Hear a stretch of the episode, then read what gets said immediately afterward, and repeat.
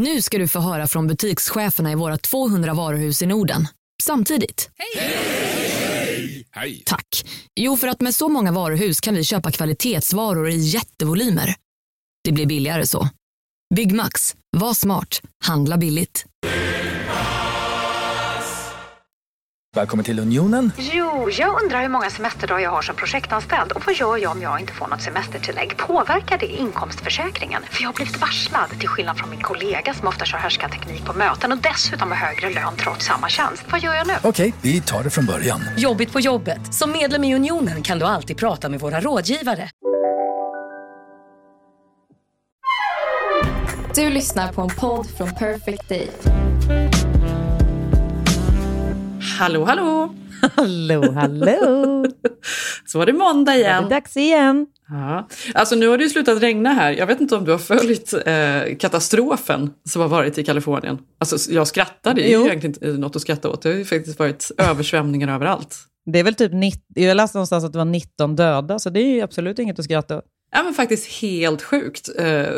Räddningstjänsten har fått använda kanoter och paddla ut och rädda folk från sina bilar, och folk har suttit uppe i träd och sånt där. Men är det här LA eller är det Kalifornien? Alltså det är ju framförallt norra Kalifornien, men även LA är ju helt översvämmat och hus som faller ihop. Och det nya nu är ju att man frågar så här, ja men hur är läget? När barnen har haft playdates, man träffar de här föräldrarna som gör ju tydligen ghostar då.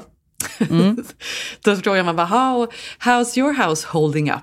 Det är det man, för allas hus, det regnar ju in, de är ju inte byggda för det här vädret. Men har man koll på typ hur huset på riktigt sitter i grunden så att säga? Har ni kollat upp det så att det inte blir att huset själv flyter iväg här inom kort?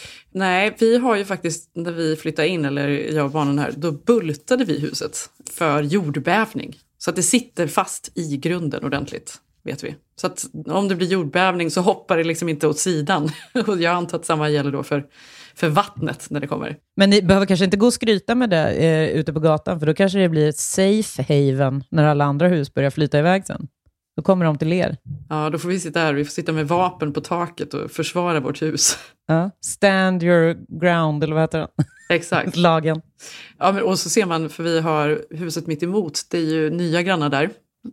Han, den gamla hippin som alltid gick runt barfota på gatan, de sålde sitt hus för inte så länge sedan, och den familjen som är, de har två småbarn och är jättegulliga, du vet, de är så glada över att ha flyttat in precis. Där ser man att de har liksom spänt upp presenningar över hela taket, för det regnar väl in överallt där då, gissar jag. Okej, men så att ni har varit runt i helgen och kollat vad det finns för gear, just in case.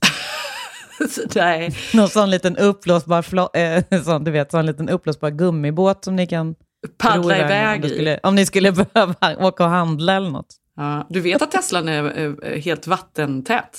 Att man kan åka under vatten. Orkar inte med den. Är den en mirakelbil?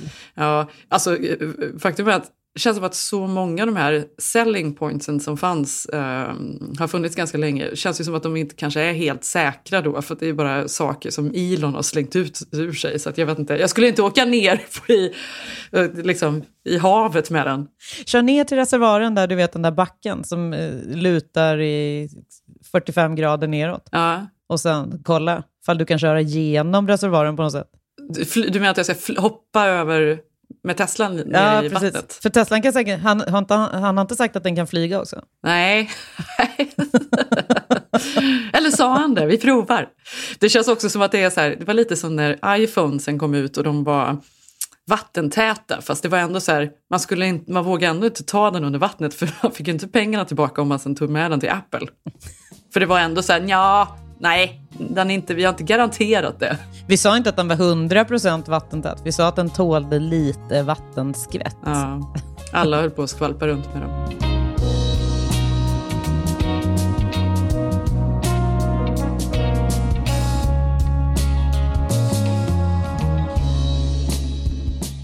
Men så har det varit här, fast vi har ju också i och för sig haft ganska kul. Jag var ju faktiskt ute på tjejmiddag med mina kompisar igår kväll. I regnet, trots att det såg jag. Ja. Gud vad mysigt. Ja, det var väldigt mysigt. Vart var ni? Vi var nere på Alimento. Jag får för mig att vi har varit där någon gång. Har vi inte det? Ligger mitt emot LNI. Där vet jag att vi har druckit drinkar någon gång. Ja, där har vi varit det. Det är något sushi-ställe typ. Nej, jag vet vilket du tänker på. Det ligger bredvid där. Alimento är en italienare som är alltså, en av LAs bästa skulle jag säga. Den är helt otrolig. Jättegod mat. Alltså pastorna är helt otroliga. Goda viner. Det var en tidig middag. Vi sågs vid 6 redan. Så det var liksom inte någon vild kväll. Men det var ändå trevligt. Men var det här en del av ditt nyårslöfte? Det var ju det. Kul, du är igång. Jag var också ute och körde min första januari-date här med vårt tjejgäng. Gick runt Brunnsviken, 1,3 mil. Jaha, var det januari-dejten? Var det här istället för middag? Alltså vi kör ju lite olika. Man kan inte köra middag hela tiden. Det blir för trist. Mm. Så nu öppnade vi upp starkt med en lång promenad. Mm. Och sen funderar jag på faktiskt om nästa grej ska bli något lite museumbesök. Det är kul. Ja, verkligen. Spännande. Jag hade bestämt att när jag skulle vara mammaledig med Ruben, eftersom jag inte har så många mammalediga kompisar, så skulle jag besöka alla museum i Stockholm. Det blev 1. Vilket var det du valde då? Då blev det Moderna museet, som jag sjukt nog inte hade varit på. Så att, då tänkte jag så, men då börjar jag med det och sen så besöker man. Några har man ju besökt. Alla barnvänliga museum har man ju besökt. Det finns ett vikingamuseum nu också. Va? Är det E-Types vikingaby du tänker på? Nej, min svärfar berättade att det finns ett museum i Stockholm för vikingar. Och då tänkte jag att det var det som låg på Narvavägen ligger väl någonting. Vad är det för någonting? Historiska. Men det var tydligen inte alls det, utan det här var ett helt nyöppnat. Man kunde få höra hur de pratade och han var väldigt imponerad. Han skulle dit. The Viking Museum på Djurgården. Ja, exakt. Ja, jag har sett det. Jag har gått förbi det. Jag har inte varit där. Det kanske skulle vara något för våran tjej. Är det dit vi ska? Nästa gång. Det är dit ni går. Ja. Lever ut. Nej, vi får se. Lever ut. Lyssna på hur de lät, vikingarna. Ja, jag trodde kanske när du sa en dejt så tänkte jag att du och Victor hade varit ute på något härligt kanske. Det är in a dream world, som jag brukar säga. Victor är ju borta 6 dagar i veckan, så att det är svårt att klämma in där.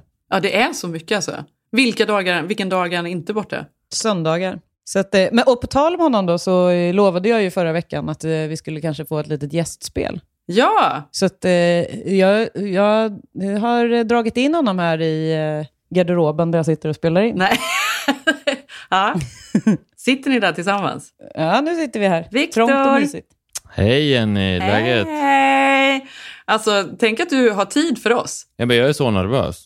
Alltså, ja, men du vet, poddarna är ju verkligen de nya rockstjärnorna. Jag är ju ett fan av, alltså jag har ju varit ett fan av Keeping Up sedan avsnitt 1. Jag kommer ihåg exakt vad jag var när jag lyssnade på avsnitt 1. Jag var på Hamngatan. Gud vad sjukt. Det är också, men jag tycker det är stort då. Det är precis som det var 9/11, man minns var man var, vad som hände. Exakt. Det var Keeping Up. Man minns exakt. Ja, jag kommer ihåg. Det är en supertydlig bild jag har av det, så det här är lite nervigt, men det är kul att få vara med. Alltså, det är min stora dag. Men du, vad hände, för du hade ju podd länge. Jag älskar det. Jag hade en podd med far och grot, min barndomsvän, i många år, och det var ju... Nej, men jag förstår verkligen den grejen. Det fungerade ju som ett terapisamtal en gång i veckan. Det var jättesorgligt när vi la ner det där. Men just den där grejen att hitta tid för att prata med sina vänner, det gör man ju inte. Inte på det sättet i alla fall. Nej, det har man inte. Så jag är lite, jag är både starstruck och avundsjuk. Men du har ju absolut ingen tid. För nu i veckan så var det premiär för Talang. Precis.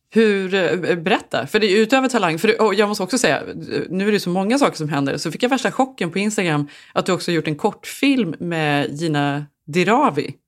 Det visste jag inte om. Hur hade du tid med det? Det var ganska länge sedan, vi filmade den i våras tror jag. Ja, men jag vet inte tid. Jag tycker det är roligt med alla de här grejerna som du har gjort för länge sedan, för det är så länge sedan så att man glömmer bort. Jag fick också chock när den kom ut på Instagram. För att jag helt hade liksom glömt att det ens hade hänt. Men det blir spännande. Se vad det är för något. Ja, jag vet. Nej, men det är ju jättemånga som säger det till mig hela tiden. Hur har du tid med allting? Men jag tycker ändå att jag har ganska mycket tid. Alltså det egentligen handlar om är att du omvandlar all din dödtid till kreativ tid. Mm. För att egentligen så har man ju massa tid. Alltså, dödtid, är det han kallar då den här tiden som han egentligen skulle kunna haft med mig då? Eller med, eller med barnen. Jag bara, hur mycket dödtid har du där hemma? Tack. Ja, men jag tycker ändå att... Ja, okej, nu är det kanske extremt för att jag repar musikal 6 dagar i veckan. Men sen när vi börjar spela så jag kommer ju bara gå runt där och vissla. Jag kommer inte ha någonting att göra. Förutom när vi spelar på kvällarna. Alltså jag tycker ändå att tid är väldigt relativt. Du kan väldigt enkelt omvandla tid till någonting och göra otroligt mycket grejer. Ja. Så det är ett bra tips till alla lyssnare där.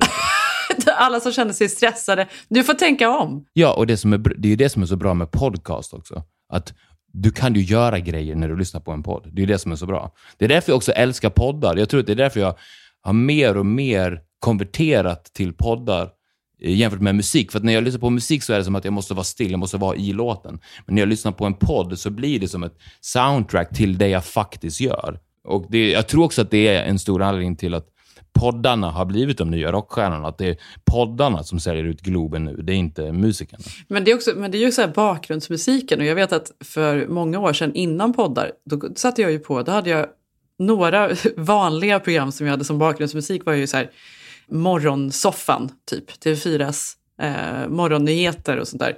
Eller, Bengt Magnusson. Bengt Magnusson, exakt. Även Sex and the City var också någonting jag gillade att ha på i bakgrunden som var härligt. Om jag satt och jobbade eller någonting, att jag hade vissa tv-program.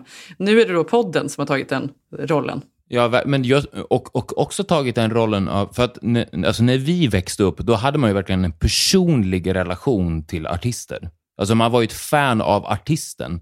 Och den personliga relationen med streaming har ju lite försvunnit. Så att musik, det är ganska intressant egentligen. Att musik på ett sätt har blivit bakgrundsmusik.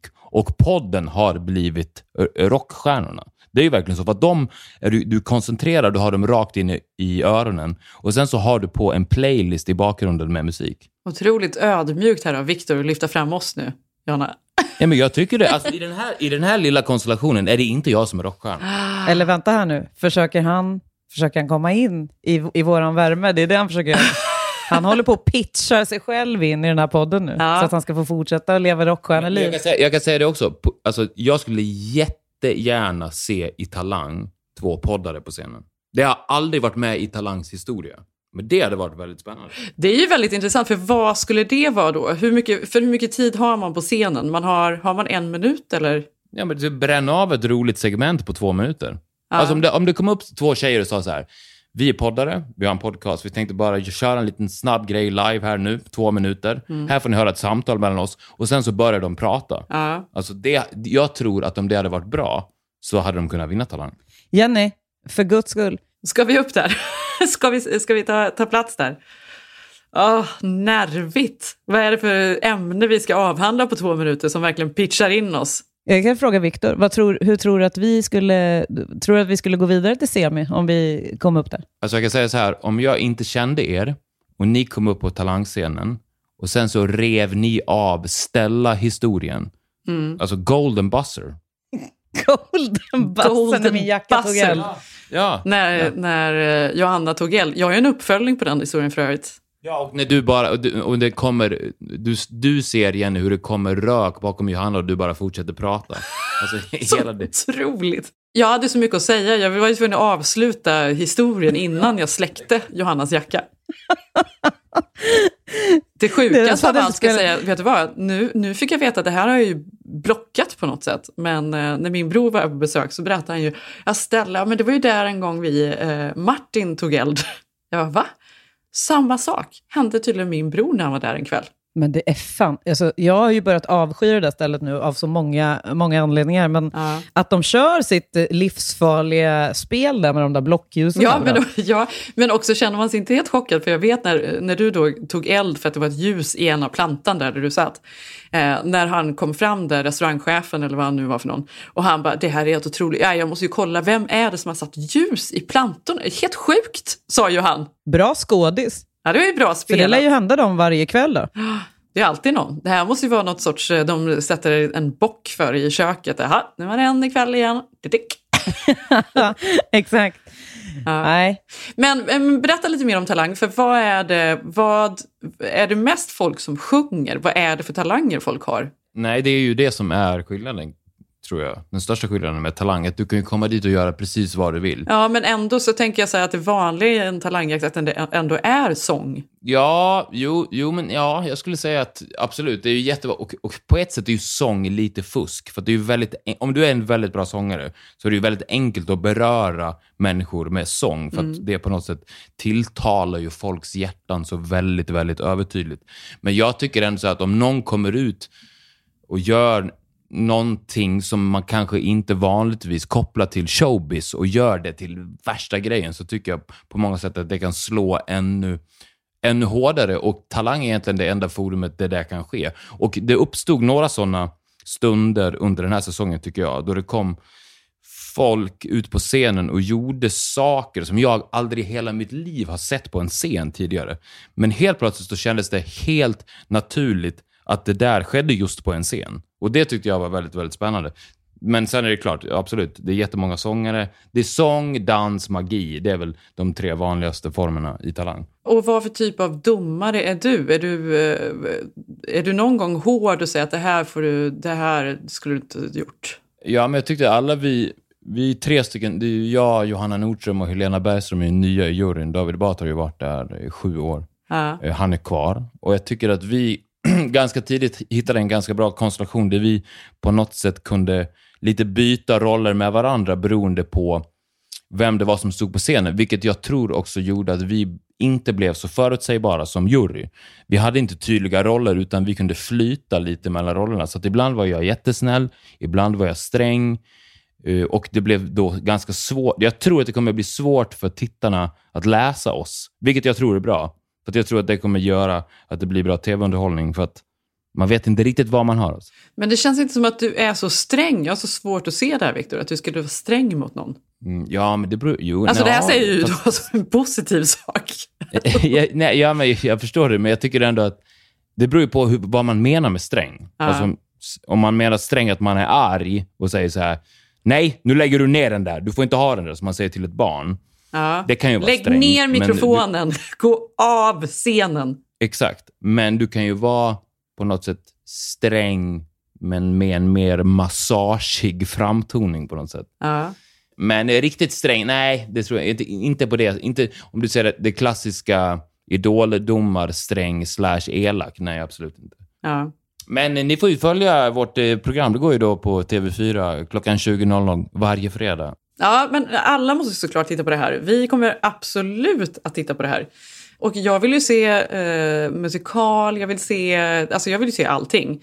Men vad jag alltid säger att jag vill se, och som jag är typ mest ledsen över att jag alltid missar, det är ju julkonserterna, Victor. Jag vill se en julkonsert med dig och Gustav. Ja, men välkommen. Ja, jag är ju aldrig hemma vid jul. Men nästa år kanske jag är det, så att jag kan få plats, för att det är så här varje år. Jag bara, nej fy fan vad fint det är. Jag måste göra det här. Men jag skulle också tycka att det var kul om Sev såg den, för jag skulle också verkligen vilja veta hur den konserten upplevs om man inte 100% förstår svenska, för jag tror att den kan vara ganska trippig då. Speciellt för Sev som fattar lite grann. Men verkligen. Ja, men vi försöker komma nästa år och se. Nästa jul. Fast problemet med det, Jenny, är att jag vill ju komma till LA på jul. Så jag vet inte hur vi ska lösa det. Nej, jag vet. Hur löser vi det? Jag vet hur ni, jo, jag vet hur jag ni löser det. Victor kör julmarknaden i LA. Exakt, det är ju det du gör. Vi tar med dig ner här på Swedwa. Alltså de här som anordnar julmarknaden. När de äter semlor och dansar i... Nej, det är ju sån otrolig mäss. Men då kan ju du styra upp den. Det är ofattbart att de ska köra semlor på en julmarknad. Ja, men allt som är svenskt. Och så pratar ju tomten svengelska. Det är ju en riktig liksom mäss. Victor kan ju göra det där nere på Sverigemarknaden. Men jag tror inte du kommer få samma vibe som du hade fått i en kyrka i Sverige. Nej. Så att... Du får avgöra det där lite igen. Ja. Ja, jag drömmer om den amerikanska julen. Ja, det är ändå spännande. Jag drömmer om den svenska. Men det säger ju någonting också på något sätt, att det är längtan. Att vi har fortfarande en drivkraft, Jenny. Båda två har en längtan, och det är bra. Ja. Inte nöjda. Men du, för övrigt kommer jag ihåg att det var ju en konsert, någon sorts... inte konsert, det var ju en... vad säger man? De kallar det för någonting. Stockholm... Det var ett helt gäng olika svenska band som hade spelat i downtown här. Kommer ni ihåg det? Ja, just det. Vad var det? Ja, jag kommer ihåg det. Men det var väl bara något år? Ja, det var bara ett år, tror jag. Skulle inte förvåna mig om det i vanlig ordning typ var Hives som var där och hade sig. Eller? Nej, nu kommer jag ihåg. Veronica Maggio var väl där? Var hon inte det? Ja, hon kanske var dragplåstret. Det är klart att Hives var där. De är alltid med i något hörn någonstans. Mm. Ja, men jul nästa år, det blir det i alla fall. Mm. Nu får vi säga tack till dig, Viktor. Ja, det lite för, jag tycker på ett sätt gillar jag inte det här, för det har också lite förstört det här avsnittet för mig. För att jag gillar inte jättemycket att lyssna på mig själv. Ja, exakt. Det blir mycket, jag kommer trycka mycket på den här 30 sekunders knappen i podcaster. Men det var kul att få vara med alltså. Ja, för att vet du, jag tänkte att ett avsnitt borde vi ha en liten middag, en liten dubbeldate med männen. Gud vad roligt. Ja, det här var roligt. Ni som lyssnar, ni får skriva in och tycka vad ni tycker om det. Men jag hade tyckt att det var ett kanonupplägg. Ja, jag heter Zeb. Ja, jag älskar när Zeb pratar svenska. Otroligt, för att han går ifrån en sån sinnessjukt charmerande amerikan till, jag vet inte vad. Nej. Det är svårt att sätta fingret på det, men alltså man faller ju inte för honom på samma sätt, det får man ju ändå säga, när han switchar till svenskan. Men han jobbar på det. Ja. Han jobbar på verkligen hårt. Han hade faktiskt svenska i morse bland annat. Ja, hur som helst. Tack Viktor. Ja, kul, hälsa alla. Du med, sov gott.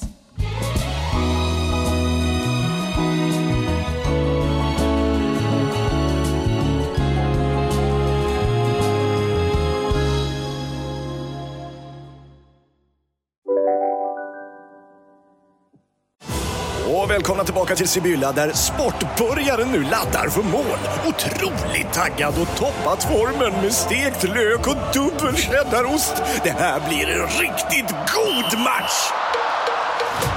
Sportbörjare, ett original i godaste laget. Från Sibylla. Hej, Abbo hemma. Hur låter din badrumsritual? Kanske så här.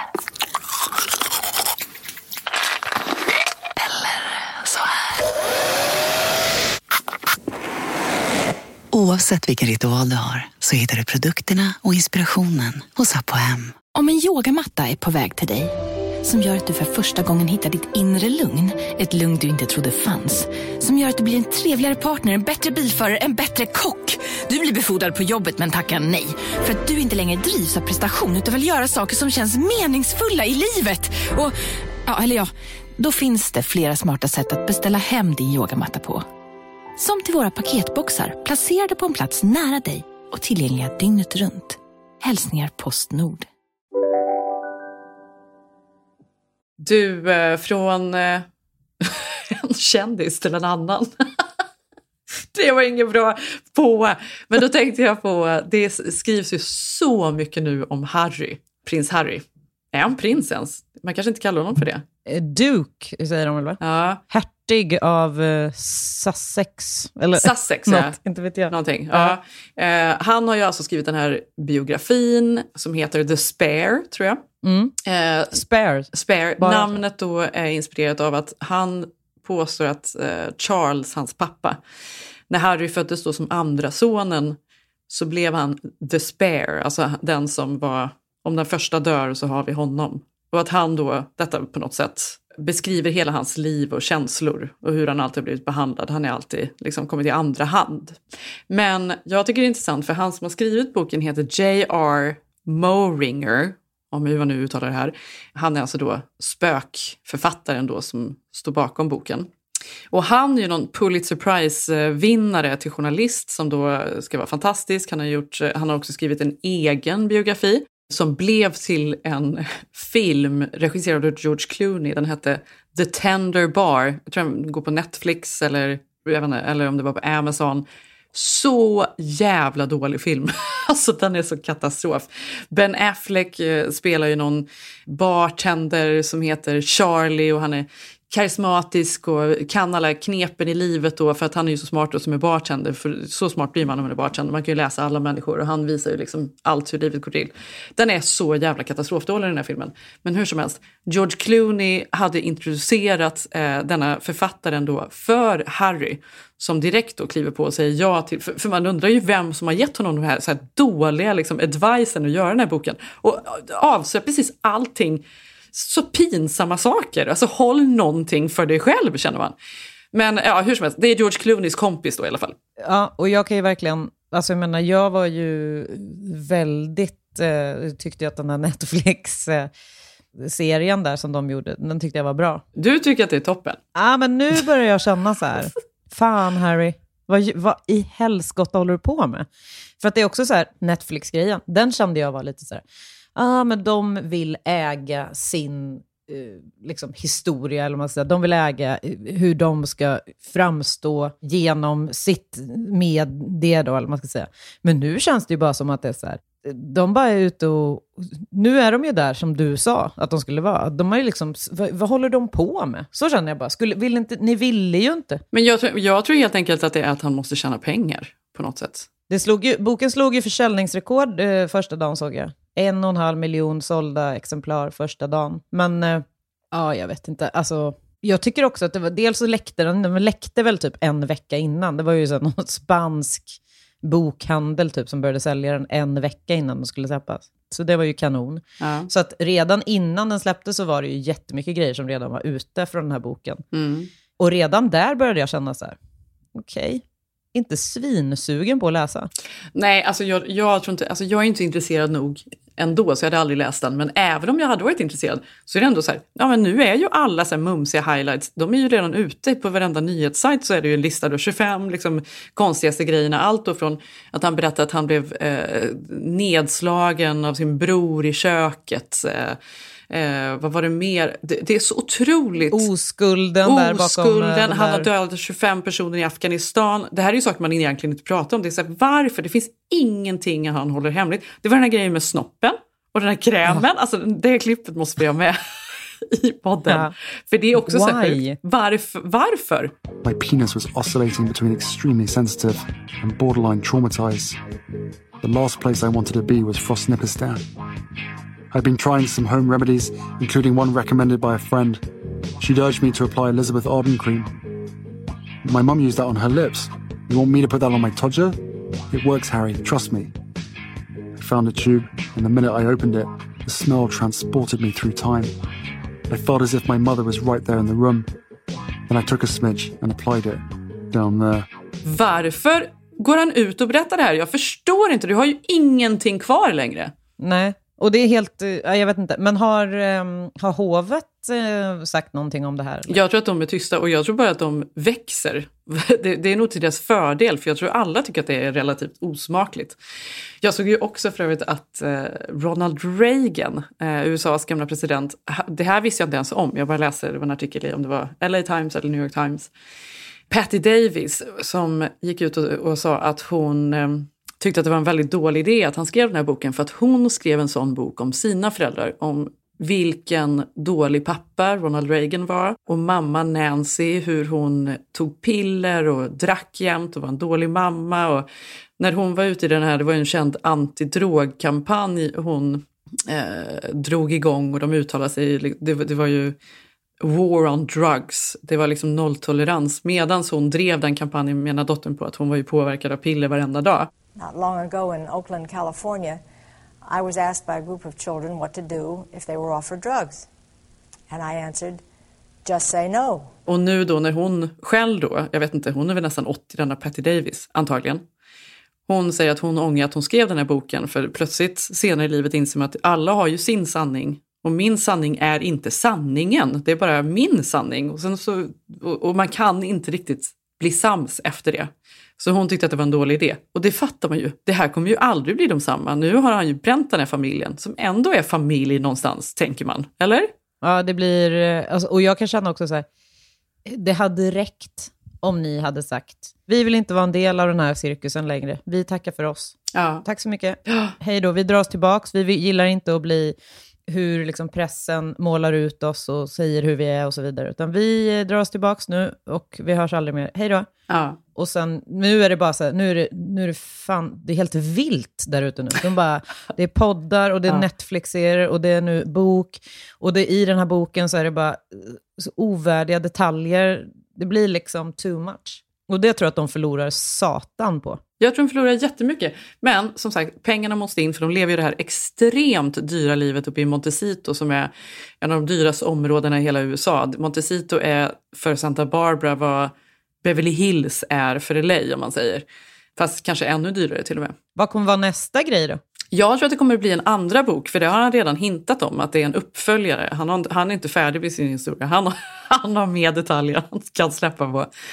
Det är olika, liksom, säkert någonting med rumpan nästa gång och han har något hångel med någon eller jag vet inte. Någon sån här kändisskvaller. Ja. Men det blir ju intressant att se ifall han blir bjuden på kröningen av kung Charles. Men det är väl inte så sannolikt då, eller?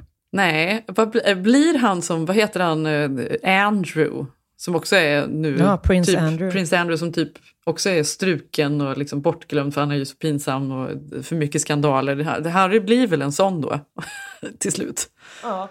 Ja, men det är säkert jättemånga som tycker att de är så här toppen och jättebra, så då får vi också acceptera det. Alltså jag vill bara säga så här, jag tycker att de verkar härliga som ett par. Mm. Det vidhåller jag gillar dem mycket mer än William och Kate. Men vet du, men vad vet man om deras relation? Gud, alltså nej, förstår du vilket tråkigt liv att sitta. Alltså, jag är faktiskt imponerad av dem än en gång. Att de går runt där och de klär upp sig och hon ska ut och skaka hand och nu är det någon ny invigning och de ska klippa någonting. De är aldrig normala. De lever inget normalt liv. För övrigt tänker jag då att Meghan och Harry, om man ska vara ärlig, han är ju mycket mer kär i henne än vad hon är i honom. Ja, det tror jag. Och jag tror att hon snart kommer bli jätteirriterad på honom och trött på honom för att han går runt som en liten pappidag. Och pratar för mycket om sin förhud som han har klippt bort och förfrusit. Men det är bra, för då kan de ju göra något på det kanske. För att dra in lite mer cash. Ja. Tror du att det kommer bli en så här Keeping Up med Harry och Meghan? Mm. Alltså jag menar... Nu menar inte jag våran podd alltså, utan jag menar Kardashian. Aha, jag tänkte ju podden direkt, såklart. Såklart. För där är jag. Ja. Den nya rockstjärnan, Janne Hammar. Exakt. Det är ju inte, det skulle det kunna bli. Jag tror ju också nämligen att Kardashian-eran är över. Mm, alltså du menar att det behövs nya Kardashians? Alltså en ny familj att följa? Exakt, för jag tror att Kardashians har gjort sitt. Delvis så är de väl nästan lite för gamla nu.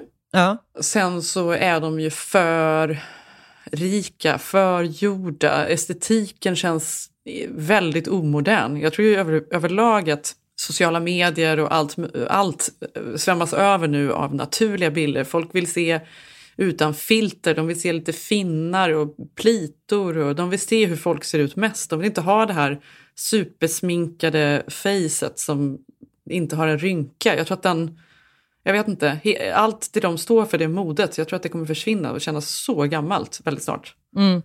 Jag måste säga att jag har ju aldrig attraherats av dem.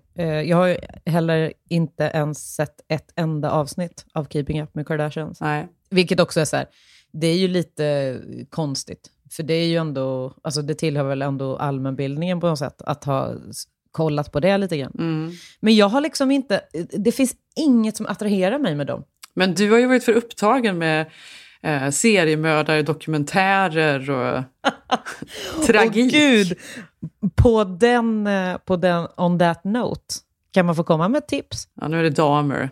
Nej, det skulle inte jag... Det tycker jag är lite för ångest för mig. Alltså seriemördare och sånt, det har jag ingen njutning av. Men däremot har jag ju sett en liten, minidokumentärserie. Mm. Madoff, monstret på Wall Street. Gud vad bra. Ligger på Netflix. People think they know this story. Bernie Madoff has been arrested. They think it's a story about one man. There is no way you can run a $50 billion Ponzi scheme and not have anybody else know about it. Madoff was the scapegoat for the financial crisis. But in a blue-collar crime, the bodies drop before you investigate. In a white-collar crime, they drop afterwards. Har du sett den? Jag har börjat titta på den 2 gånger, 2 avsnitt. Men det är ju en så otroligt fascinerande historia. Den har ju alla de här, så här folk är rika, det är så mycket pengar, det är societeten, allt går åt helvete. Det är så otroligt gott i historia. Ja, det är, jag kan ju säga så här, dokumentärserien i sig riktigt dålig. Alltså för att det är ju bara, du vet, det är så här skådisar utklädda till Madoff och hans närmsta kumpaner där. Som bara går, alltså du vet, det är folk som berättar vad som har hänt. Och sen så är det bara illustrerat genom att det är skådisar som går runt och liksom inte säger något. De gestikulerar och liksom i olika miljöer. Okay. Så det, de ja, men det är otroligt trist alltså.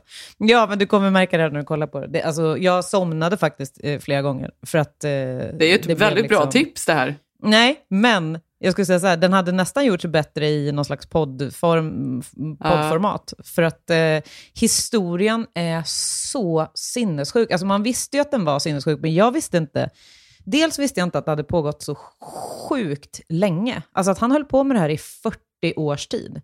Och att han typ, alltså, eller jag hade liksom tänkt att han började som någon slags aktiemäklare och sen så att det ledde in i något slags ponzi-bedrägeri.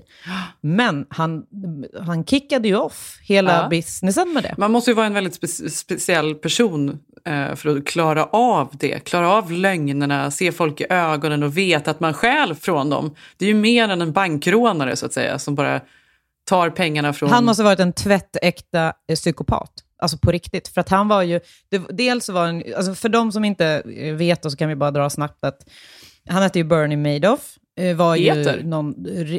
Ja, nej, han är död. Ah, okej. Ja. Okej, han var ju någon super hotshot nere på Wall Street. Han var väl typ så här, ordförande för Nasdaq under en period. Och så. Alltså han var verkligen en, så här, i toppen av Wall Street. Och han gjorde ju, det är väl världens största ponzi-bedrägeri ja, som han bedrev. Folk investerar ju så mycket pengar och sen då blev ju hela tiden ryktet då. Så han gjorde ju så att säga att du la in 100 000. Då kunde han då, så blev räntan bara på ett par år kanske blev 20-30 000 kronor om året på de här 100 000 bara. Men vad han egentligen gjorde var att han tog alla pengarna och sen så skifflade han ju bara runt och gav folk lite så att de skulle ge ännu mer. Så i slutändan så tog han ju bara pengarna. Och så, men folk trodde att det var en helt otrolig investering för att alla fick ju lite tillbaka. Folk investerade ju för sin framtid i det här och det var ju ganska få personer som tog ut pengar. Så vad de gjorde var att de investerade hela tiden och han garanterade ju då en hög avkastning. Mm. Men, och de som då valde att ta ut lite pengar. Kevin Bacon, det var en av dem som förlorade allt där. Ja, det var ju helt sjukt faktiskt. Men en annan sjuk grej på tal om det här är att det här var ju på den tiden när jag var i New York. Det hade ju precis hänt då. Och en kompis som jag, eller vi var ett gäng som hängde ganska mycket. Hans föräldrar hade, de hade ju pengar uppenbarligen. Men de hade en lägenhet, Madoffs lägenhet var toppen på, jag kommer inte ihåg vad adressen var, det kan man ju googla säkert. Huset var ju som en hästsko så att säga. Och så var den liksom delad i mitten och han hade halva hästskon, våningen längst upp. Och den här killen som jag kände, hans föräldrar hade andra hästskon. Så när man var inne i deras lägenhet så såg man rakt in i Madoffs lägenhet. Och de hade ju följt honom, för han först hade ju fotboja hemma, han och hans fru. De fick ju inte lämna lägenheten. Ja, just det. Ja, han satt och tittade på dem hela dagarna när han gick runt där inne och sådär. Förstår du hur sjukt det var? Fattar hur många tidningar som hade velat sitta där och ha en liten kamera placerad där. Ja. Herregud. Alltså. Men det som också är fascinerande med den här historien är ju då frun som inte visste om någonting. Alltså ingen visste ju om någonting egentligen. Det var ju bara han. Han lyckades ju lura nästan alla. Och frun, jag tycker också att du tror att frun visste kanske? Nej, alltså det var ju framförallt så var det ju, alltså han lurade ju verkligen alla. Och framförallt så lurade han ju sina egna söner som jobbade för honom. Och det var ju helt sjukt. För han hade ju, det var ju uppbyggt så att han hade ju en våning i någon byggnad. 19:e våningen. Där var det ju någon slags legit business som pågick. Alltså där hade de nog ju riktiga traders som aktiehandlade och liksom investerade och så här. Men sen var det ju ett helt våningsplan där det här ponzi-bedrägeriet ägde rum då. Och det våningsplanet fick hans söner inte gå ner på. Och jag vet inte, alltså det kändes då i den här dokumentären som att de var aldrig där nere. Och när då allt det här uppdagades. Det var ju de som anmälde honom till FBI efter att han hade berättat för dem vad han hade gjort. Mm. Och sen är det ju den mörkaste liksom, familjetragedin. Alltså förstår du? Mm. Hela sitt liv har de levt med och trott en sak om sin pappa och sen så var han liksom bara en fullfjädrad psykopat. Ja, och nu är ju båda sådana döda. Den ena tog ju livet av sig på någon årsdag efter hans pappa blev arresterad och den andra dog väl av cancer. Men mamman tror jag fortfarande lever, Ruth, och hon är väl bor nere hos sin syster eller någonting nere i Florida någonstans tror jag. Och typ så här bor på en soffa och kör Postmates eller så här, droppar av liksom mat från restaurangen hem till, alltså det är verkligen så här, det blev, och hon är ju så hatad. Alltså det är ju en fascinerande historia såklart. Ja, men den kan man verkligen se. Även om man då dåsar av fram och tillbaka tydligen. Ja. Det hände ju sig att jag var tvungen att spola tillbaks både en och tre gånger. Men historien i sig är ju otroligt fascinerande alltså. Så det är tips.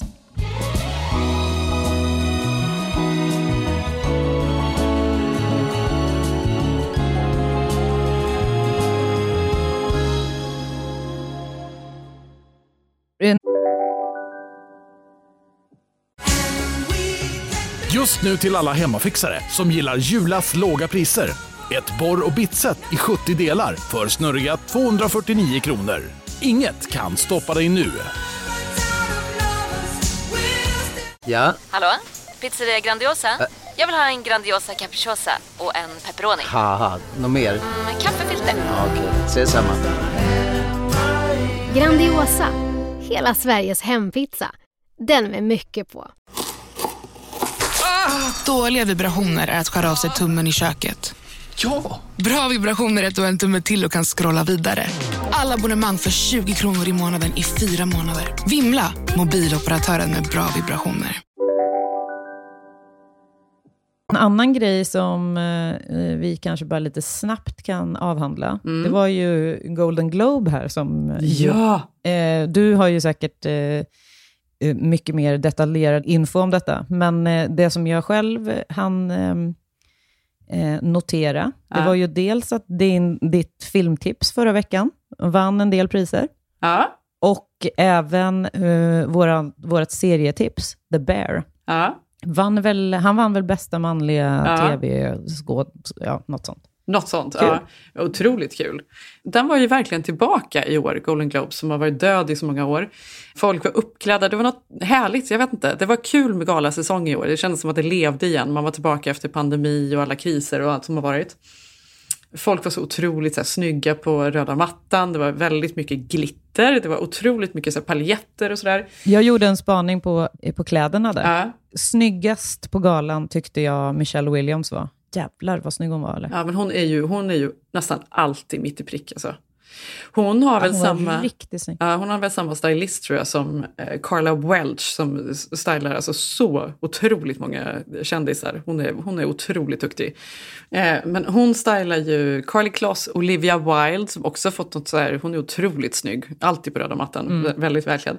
Sarah Paulson som är otroligt cool, också alltid mitt i prick, lite out there, lite mer vågad. Tracy Ellis Ross som alltid också får väldigt mycket uppmärksamhet för hur hon brukar klä sig, fast jag vet inte om jag egentligen tycker att det är så här spot on. Hon stylar väl Amber Heard, Elizabeth Moss, men också så här Justin Bieber och hans fru. Aha, intressant. Men det som jag såg, för hon hade ju en otrolig klänning från Gucci på sig. Alltså den var så snygg den klänningen. Och då kände jag bara, gud vilken snygg klänning. Och sen då så scrollade jag runt där bland alla klänningar på röda mattan. Mm. Och då var det så att av de klänningarna som jag var så här, den var riktigt snygg och den var riktigt snygg. Då var alla, visade sig, Gucci.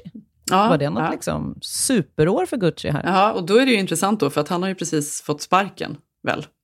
Jaha, det var ju tråkigt att höra för det var ju riktigt, riktigt bra tycker jag. Ja, men det är ju för att nu är det Alessandro Michele eller Michel. Han har ju fått sparken och han var ju så här den stora Gucci. Han gjorde extremt mycket för Gucci dock ska sägas. Med deras beauty och väldigt så här coola kläder. Det var ju så här, Harry Styles hade ju bara Gucci. Alltså Harry Styles nästan så här ringar in vad Guccis stil var överhuvudtaget. Och Jared Leto, och, alltså de skulle ju alla ha på sig sånt där.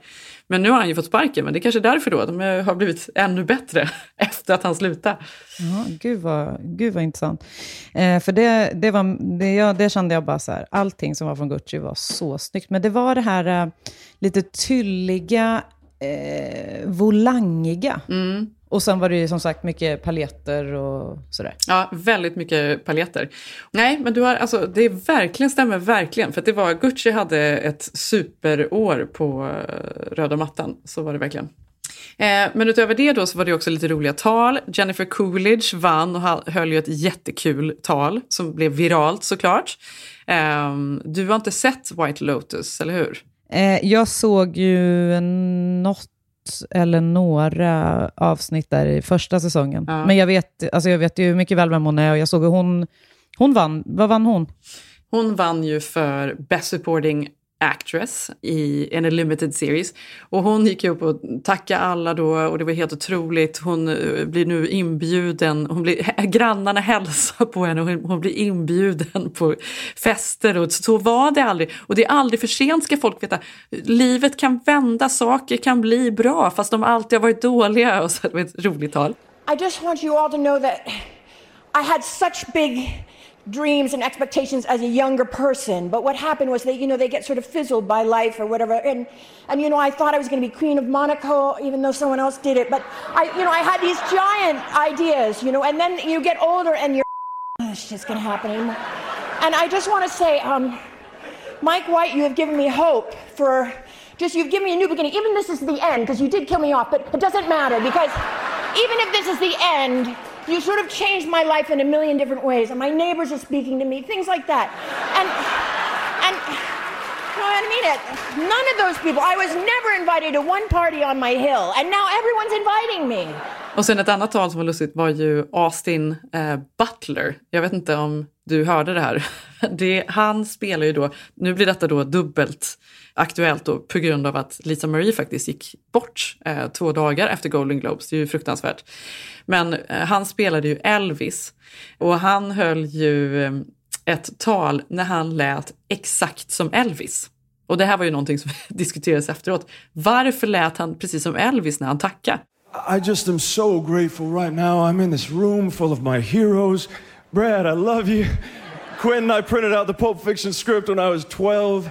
I cannot believe I'm here right now. Men då förklarar han efteråt då att han har ju gått upp så mycket i den här. Det är precis som att har man varit väldigt mycket i England så har man en brittisk dialekt lite efteråt. Gud vad sjukt ändå. Han kommer alltid vara Elvis nu då lite grann. Väldigt märkligt. Det var också inte en highlight, men det var lustigt. Roligt att award season är igång. Det är faktiskt kul. Jag ser ju väldigt mycket fram emot Oscarsgalan också, och vad som kommer hända där, och ser otroligt mycket fram emot alla filmer och serier som är på väg att komma ut nu i vår. Det är kul. Ja, verkligen kul. Och på tal om nya serier. Så tänker du nu på Victor? Nej, mycket som jag satt och tänkte på när jag kollade på den här Madoff-serien, det var ju att jag fick så här Succession-vibbar av hela upplägget, familjedramat och ja, men, allting. Och där kommer det ju en ny säsong i år, och jag är så jävla taggad på det. Ja, det är bra. Det är en av de bästa serierna jag sett på många år. Alltså. Ja, den är bra. Nej, det är mycket kul som mycket kul vi har när vi ligger och bara tittar på tv. Och jag som skulle läsa, hur skulle det bli med det? Men ja, det är bra. Jag får läsa Harrys bok och kolla på Succession. Det är liksom riktigt göttigt. Ja, exakt. Ja. Men nu känns det ändå bra. Nu är vi inne i det nya året ordentligt, januari. Är det nu vi säger gott nytt år igen? Nej, vi skulle chilla med det. Ja, vi skulle chilla med det. Ja. Men det känns som att man nu börjar komma in i jobb och rutiner. Nu börjar folk vakna och det börjar hända lite grejer igen. Och jag är ju tillbaka på jobbet här nu snart. Ja, så spännande. Hur känns det egentligen? Det känns riktigt kul ska det bli att börja jobba. Och det ska bli skitkul att befinna sig i en vuxenvärld igen. Ja. Jag kör ju inskolning nu. Det var ju första dagen idag. Ah, så hur gick det? Är också spännande. Det gick jättebra. Ah. Jag har ju faktiskt aldrig skolat in ett barn tidigare, så att det är ju Det är ju jättekul för honom att få vara med andra barn. Ja. Såklart, det är sin egen ålder. Ja. Så han hade kanon... Man är ju bara där liksom, några timmar om dagen de första dagarna. Men han hade kul. Så nu är det slut. Men så är det så här, då är den tiden slut. Och så går livet tillbaka. Men det är väl också kanske skönt. Ja, det ska bli roligt. Alltså jag tycker, som sagt, jag älskar ju så här nystarter och att vända blad. Och det känns riktigt kul att det är ett nytt år. Mm. Men du, som sista låt då, så hade jag tänkt, återigen hade jag tänkt en annan tips om en annan artist. Men nu måste det ju bli Miley's nya låt som vi kör. Såklart. Mm. Flowers. Jag blev så irriterad när jag hörde den första gången. För jag trodde att hon hade rakt av snott Bruno Mars. Men sen blev jag upplyst om att... det ju var någon slags svar på... För jag var först så här, men skämtar de eller? Det är ju exakt samma... För jag hade inte hört att det skulle vara en sampling liksom, på låten. Nej. Och så var det ju exakt samma melodi och även typ samma text. Så jag tyckte det var helt sinnes. Men sen visade det sig då att det var ju någon slags svar på den här låten. Åh, så skönt. Kunde du andas ut? Ja, men jag blev besviken som fan. Och sen så kunde jag andas ut och då kunde jag lyssna på låten med andra öron. Och nu tycker jag ju såklart att den är svinbra. Så det var ju skönt för mig. Ja, bra. Men då lyssnar vi på den nu. Och sen så hörs vi igen nästa vecka. Tack för att ni lyssnar. Det är så kul. Jag heter Jenny Ham på Instagram. Vi heter Keeping Up Jenny Johanna. Och jag heter Johanna Noren _ Vi hörs nästa vecka. Puss, puss. Puss, puss. I can buy myself flowers. Write my name in the sand. Talk to myself for hours. See things you don't.